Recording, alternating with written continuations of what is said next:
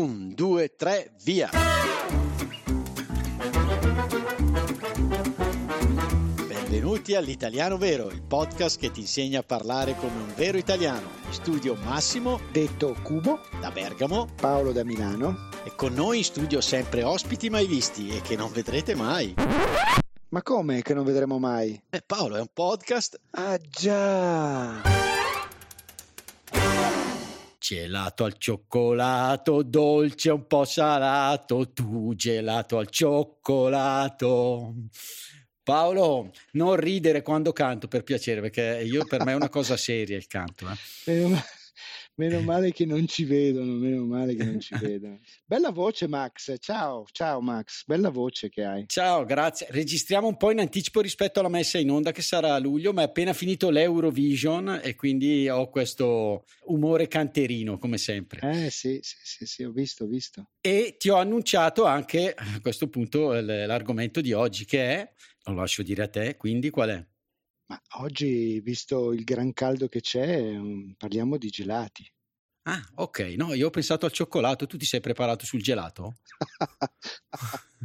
Paolo, arrivi sempre tardi. Vabbè, dai, come dicono gli italiani veri, the show must go on e quindi... Andiamo avanti. Andiamo avanti e facciamo un episodio sul gelato. E perché un episodio sul gelato? Perché il nostro patron Leo, se non sbaglio dall'Ohio, ben un anno fa ci ha fatto una bella, una bella richiesta. Una proposta, ci ha fatto una proposta, evidentemente. Sempre che noi invitiamo sempre i nostri ascoltatori a farci proposte perché, come vedono, li soddisfiamo subito. Ecco. Eh, ma Max, diciamo la verità, ce ne abbiamo tante anche di proposte, ce ne vengono proposte tantissime, quindi noi cerchiamo di soddisfarle ma, eh, limitatamente con le nostre conoscenze anche. Le nostre possibilità e conoscenze. Quindi Leo, che ripeto ringraziamo per essere ancora nostro patron, da tanto tempo devo dire, eh, ci ha scritto questo messaggio. Penso che tutti voi dobbiate fare un episodio tutto sul gelato Prima esplorate i diversi stili nel mondo, poi approfondite la preparazione del gelato italiano. Potete condividere i vostri gusti preferiti e la vostra gelateria preferita? Tutti amano il gelato. Poi ci dà proprio un bel consiglio che secondo me riflette eh, un po' il nostro stile di italiano vero. Qualsiasi cosa tu faccia, rendila personale. La gente ama le storie quanto il gelato. Chi non ama il gelato, Paolo? A te piace il gelato?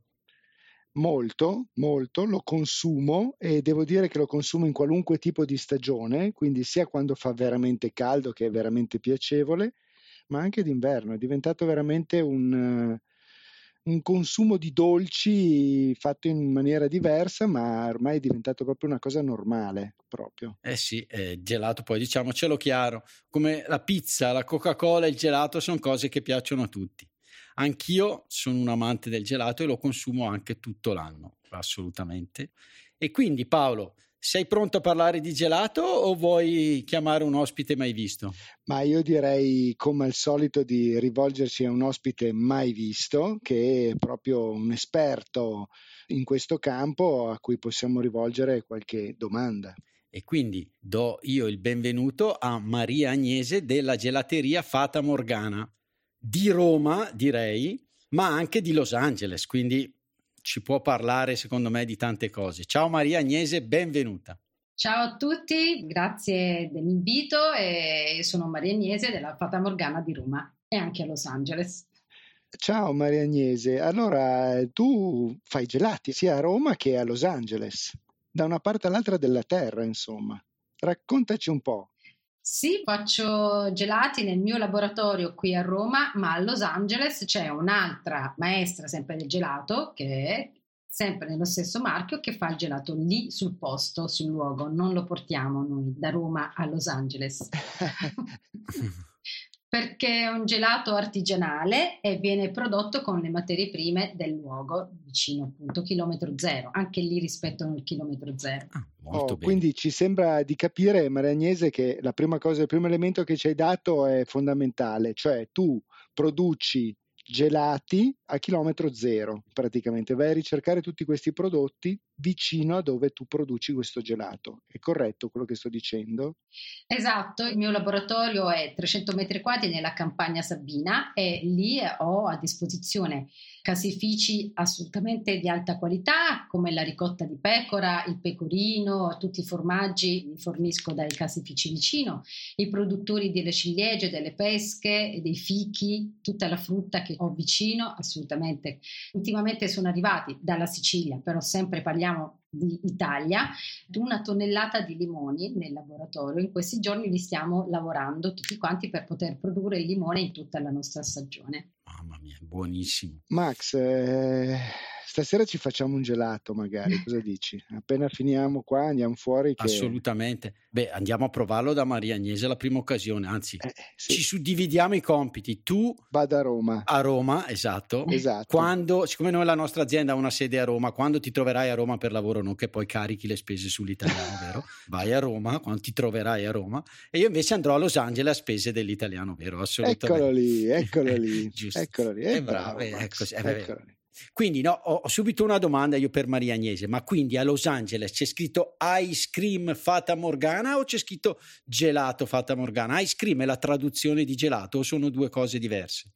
Sono due cose diverse, assolutamente no. C'è scritto gelato e Fata Morgana gelato, perché proprio gli americani hanno fatto questa suddivisione, perché conoscono il gelato italiano, la manifattura del gelato italiano, come più digeribile e meno grasso del loro ice cream, perché ice cream adesso si indica un gelato fatto con una percentuale di grasso che parte dal 10% in su mentre il gelato italiano ha un tenore di grassi che è dal 5 al 10% massimo, per cui questa è la grande differenza. Con un gelato molto più pesante e corposo, quello americano, un gelato più leggero e digeribile, quello italiano, artigianale. Molto bene, quindi Paolo sono diversi. Per te che sei sempre a dieta è anche più buono quello... Sì, ferrea, ferrea. Meno male che mangio soltanto gelato italiano allora, ecco. Bravissimo. E quindi un'altra domanda, ma tu scrivi il Classic Italian Gelato, ma come mai Classic Italian Gelato? Prima di tutto il gelato è nato in Italia, ovviamente, no? Ecco, qui c'è un concetto che io dico che eh, in realtà sherbet, il sorbetto, è di fattura araba, perché dagli arabi abbiamo ereditato questa parola sherbet, che sarebbero i primi rudimentali gelati fatti con la neve. Infatti nel sud Italia, che io sono eh, di Taranto, nella Puglia, nel profondo sud, ci sono ancora le neviere, che sono queste buche scavate sottoterra, dove poi mettevano la neve e ricoprivano con della paglia per poterla utilizzare utilizzare al meglio nei periodi di calura d'estate, la neve con la frutta, con le cose con altre.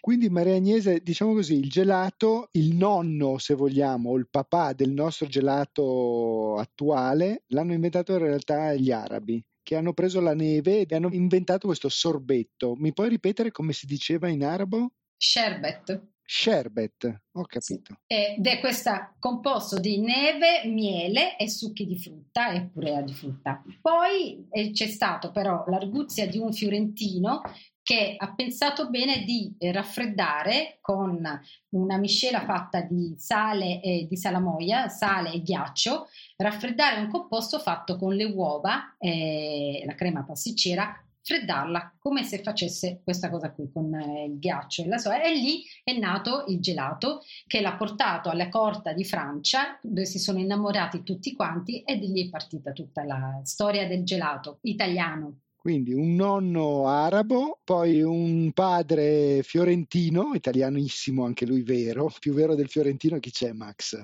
Eh, italiano... Abbiamo detto la lingua italiana è nata lì. Esattamente, è andato però in Francia dove ha sfondato probabilmente, poi di lì è andato in tutto il mondo. Allora, sì, c'era un concorso in Francia, alla, alla ah, corte francese c'era un concorso e lui ha vinto con questo gelato. Perfetto. Subito lo spirito competitivo italiano che e naturalmente ha trovato un risultato all'estero. Bene, bene. Bene, quindi mi tocca andare anche in Arabia adesso a provare il sorbetto, assolutamente Paolo, tu andrai a Firenze. E, certo. e, e quindi diciamo abbiamo superato tutti, siamo diventati maestri nel gelato e Cosa c'è ancora? Abbiamo anche quindi le macchine che lo fabbricano, che sono italiane, si usano in tutto il mondo o o dimmi tu un po'. Sì, sì, sì, in Italia siamo leader della produzione di macchine per il gelato, siamo veramente leader nel mondo. Infatti c'è la famosa Carpigiani, che è la, l'azienda in cui produce mantecatori e pastorizzatori. I mantecatori mantecano la miscela gelato e il pastorizzatore pastorizza la miscela gelato. Poi c'è la Cattabriga, che è invece un'altra azienda che ha ideato un mantecatore verticale in cui si estrae il gelato con un bastone e queste sono anche molto antica, del 1920 addirittura. E poi la Coldelite, che è la nuova azienda che associa la mantecazione e pastorizzazione in una sola macchina e ha ideato questa combinata, cioè la macchina che combina le due macchine insieme e noi possiamo pastorizzare mantecare anche solo 3 kg di miscela, facendo per ogni gelato una sola ricetta. Questo anche ha permesso all'artigiano di inventarsi ogni giorno delle ricette nuove e non fare 30, 50, 60 litri di miscela e fare solo il gusto nocciola o pistacchio, eccetera. Avere solo tre gusti a disposizione, ma averne tanti e variare anche questo per la clientela e per se stessi. Questo. Certo, perché forse prima appunto l'artigiano era costretto a lavorare grosse quantità Invece adesso può anche magari sfruttare il poco di materia prima che ha per fare un gusto saporito, diciamo così, o perfetto quasi, insomma. Grazie all'uso di queste macchine che sono sempre più sofisticate e sempre più importanti per l'artigiano. Che però non fanno perdere, diciamo, l'artigianalità, anzi, permettono di lasciare libera la fantasia e il lavoro manuale e delegarlo alla macchina, forse. Esatto. È giusto così. Molto, molto bene. Mi raccomando, il divertimento con l'italiano vero non finisce qui. Ma come, Max? Ti sei dimenticato qualcosa? Ma no, mi riferisco alle trascrizioni avanzate di Sara, che contengono spunti, approfondimenti e un esercizio relativi all'episodio. Ah, ottimo! E dove li troviamo? Sono disponibili per tutti i nostri patron dal livello cappuccino in su oppure scaricabili con un piccolo contributo dall'indirizzo www.litalianovero.it slash trascrizioni di Sara o dai link presenti nell'anteprima dell'episodio visualizzabile sui vostri podcast player. Bene, allora buona continuazione.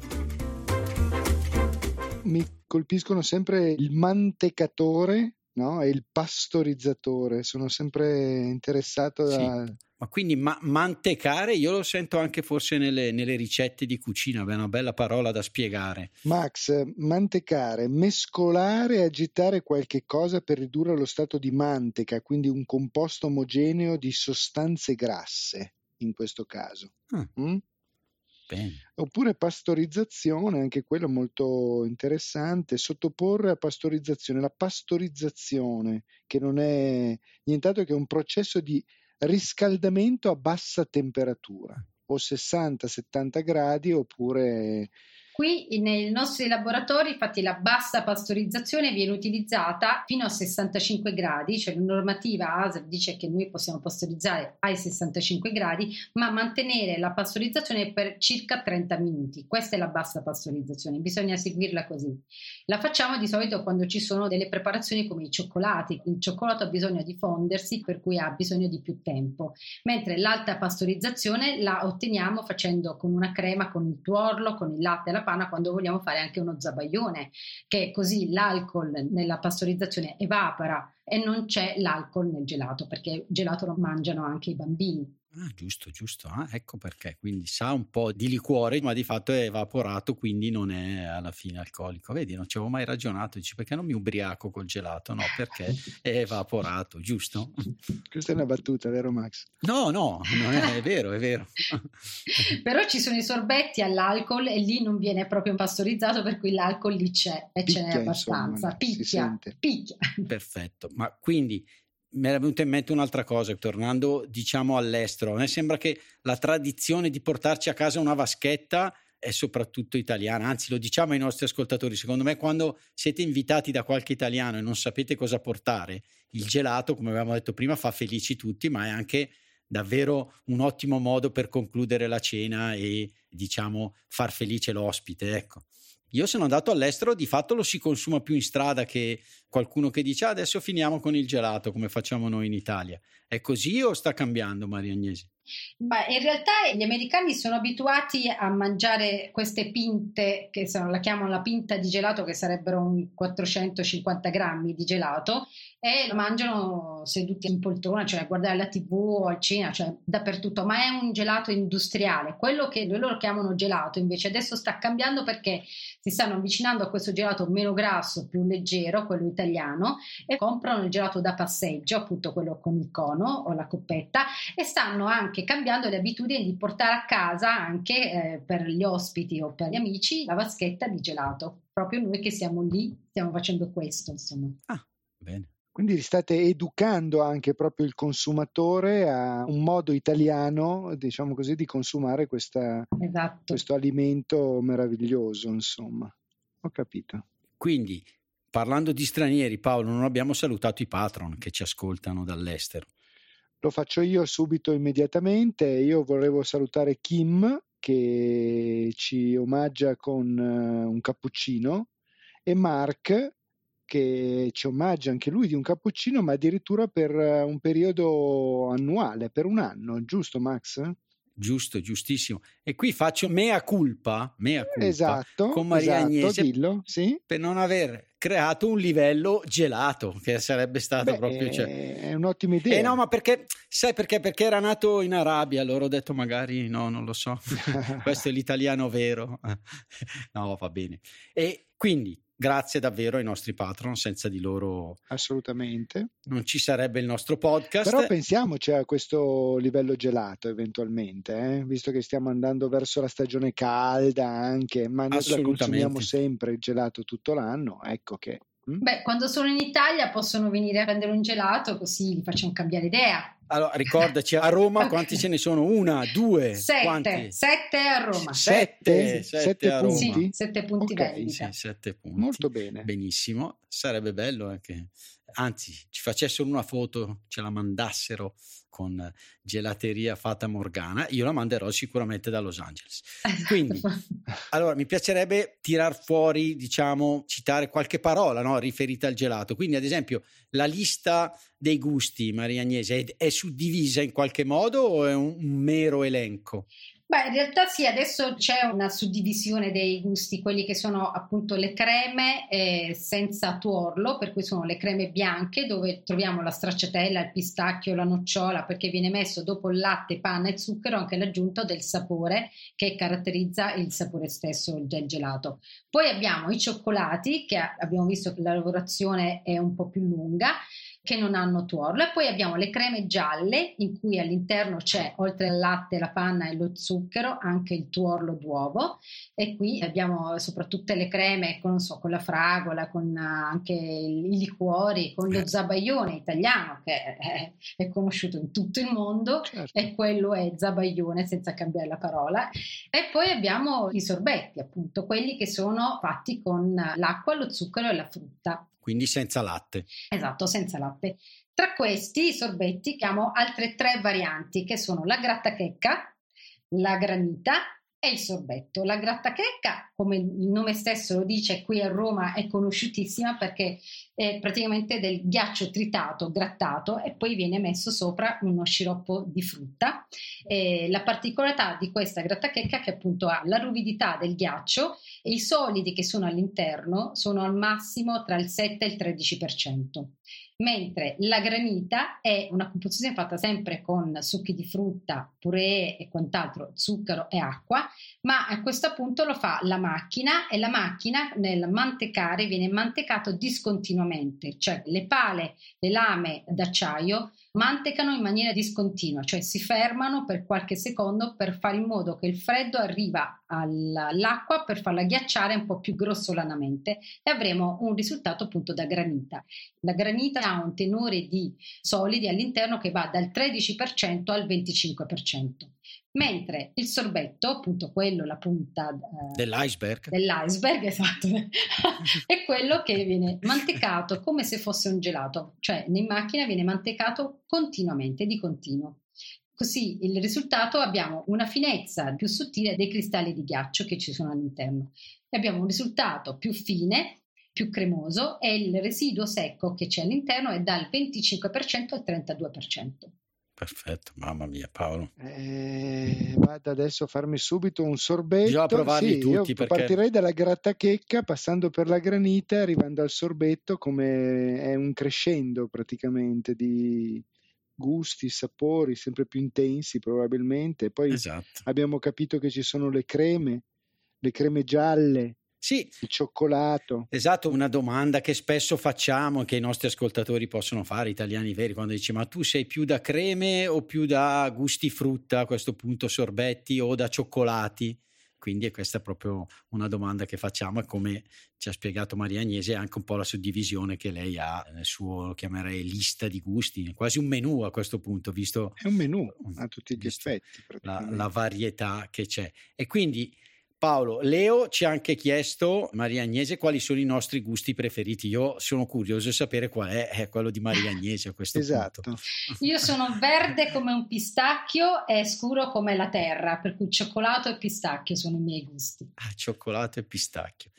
E Paolo, due domande per te, i tuoi gusti preferiti e se sei più da cono o coppetta. Allora, anch'io sposo quello che dice Maria Agnese, cioccolato innanzitutto, cioccolato di tutti i tipi, in qualunque modo, basta che siano scuri, insomma, assolutamente graditi. E mi piace molto anche il pistacchio e a questo proposito ho assaggiato anche il pistacchio salato Maria Agnese che si sposa in maniera magica con eh, quello che è il cioccolato, insomma, è meraviglioso, un gusto davvero, cioè una commistione di sapori davvero interessante, ecco. E poi cono, assolutamente cono, Ah, cono. assolutamente cono, no coppetta, solo perché voglio mangiarmi anche, cioè voglio proprio finire il prodotto. Il pistacchio in gelateria è uno dei gusti più venduti, Certo. infatti se fatto bene. Io ah, Eh, sì. la mia particolarità è che ho in vetrina 3-4 gusti di pistacchi. C'è il pistacchio di Bronte, che è quello siciliano, poi c'è il pistacchio siriano, c'è il Sì. pistacchio greco. Ognuno ha una sfumatura e una diversità. Ecco, quello che è un po' più sapido, quello più delicato, che è naturalmente il Bronte, più verde, brillante, quello che vira il il verde sul giallo, il siriano, il greco, e però ha una sapidità più intensa, come anche la mandola, la nocciola. È veramente infinita la diversità dei gusti che si possono creare. Poi io dico che in cucina, perché penso io cucino quando faccio il gelato, io dico che non faccio il gelato, Esatto, non, ma- non mescolo, ma cucino perché mi piace anche produrre da me tutte le salse, i topping. E quando metto all'interno una spezia sono così ossessionata dalla perfezione che compro le spezie intere e le macino al momento in cui vengono messe nel gelato perché la spezia all'interno ha degli aromi che sono molto volatili. Se viene tritata la spezia dopo un po' perde quella volatilità quell'aroma intenso come il cardamomo per esempio o la cannella Che voglia, che voglia, ma quindi ce ne sono sette, sarà facilissimo trovarli a Roma, ma uno vicino a un monumento qual è? Dici, sono vicino a questo monumento famoso, quindi vado anche da Maria Agnese o sono tutti più o meno a, diciamo, le attrazioni principali di Roma?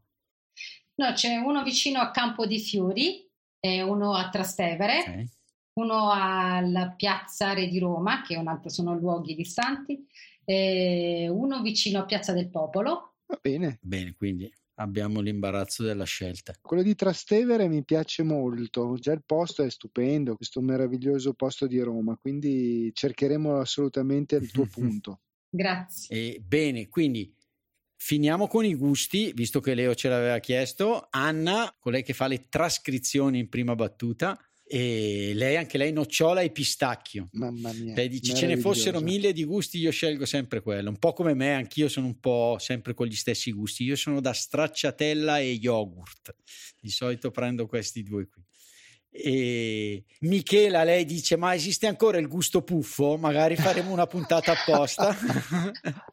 mio marito dice: Perché noi siamo una gelateria naturale, dice mio marito: Hai i puffi, allora a trovarli perché noi dobbiamo uscire la mattina presto, presto. Eh, è eh, brava, eh, prendere il giusto, puffo giusto. perché è naturale, puoi scogliare, so, è un procedimento molto lungo, non lo facciamo. Eh, sì, sì, sì, la nostra Lidia dice: Il bacio non può mancare e anche la, la stracciatella e Sara dice stracciatella tutta la vita.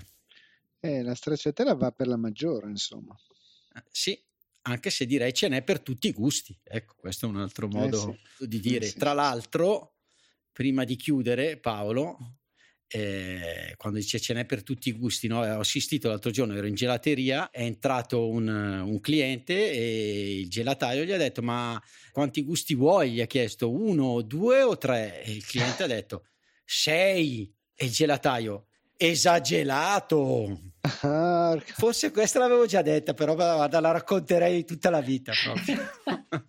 Va bene, salutiamo Maria Agnese, non te l'aspettavi questa fantastica barzelletta. Questa ti ha seduta Maria Agnese, completamente. A me ha seduto bella, completamente, sono per terra, guarda ormai. È stato un episodio davvero bello, grazie Maria Agnese. Grazie Maria Agnese. Beh, vo- vi posso raccontare un piccolo aneddoto. Una certo. volta una signora è entrata da me con una ragazzina, una bambina, e guardando tutti i gusti, perché io ho 60 gusti esposti in vetrina ogni giorno, guardando tutti i gusti... Esagerata! Es- esagerata! esclama, ma qui ma qui c'è l'imbarazzo della scelta. E la bambina, io, io voglio l'imbarazzo della scelta, io. eh beh, bisogna creare questo. Lo creerete in qualche esatto. maniera con la vostra fantasia. Grazie. Grazie Marignese. Grazie. Grazie a voi, grazie. Ciao, ciao a tutti. Ciao, ciao, ciao. Ciao, ciao a tutti. Ciao, ciao, ciao. Ciao, sono Massimo. Vi ringrazio per essere arrivati alla fine di questo episodio. Volevo solo ricordarvi che il nostro podcast è un progetto libero finanziato dagli ascoltatori e dalle ascoltatrici. Se ti sta piacendo l'italiano vero, ci piacerebbe che anche tu entrassi a far parte dei nostri sostenitori al solo costo di un caffè. Per farlo, seleziona il link Sostienici con un caffè che trovi all'interno della preview dell'episodio sul tuo podcast player oppure sul nostro sito web. Grazie mille e a presto!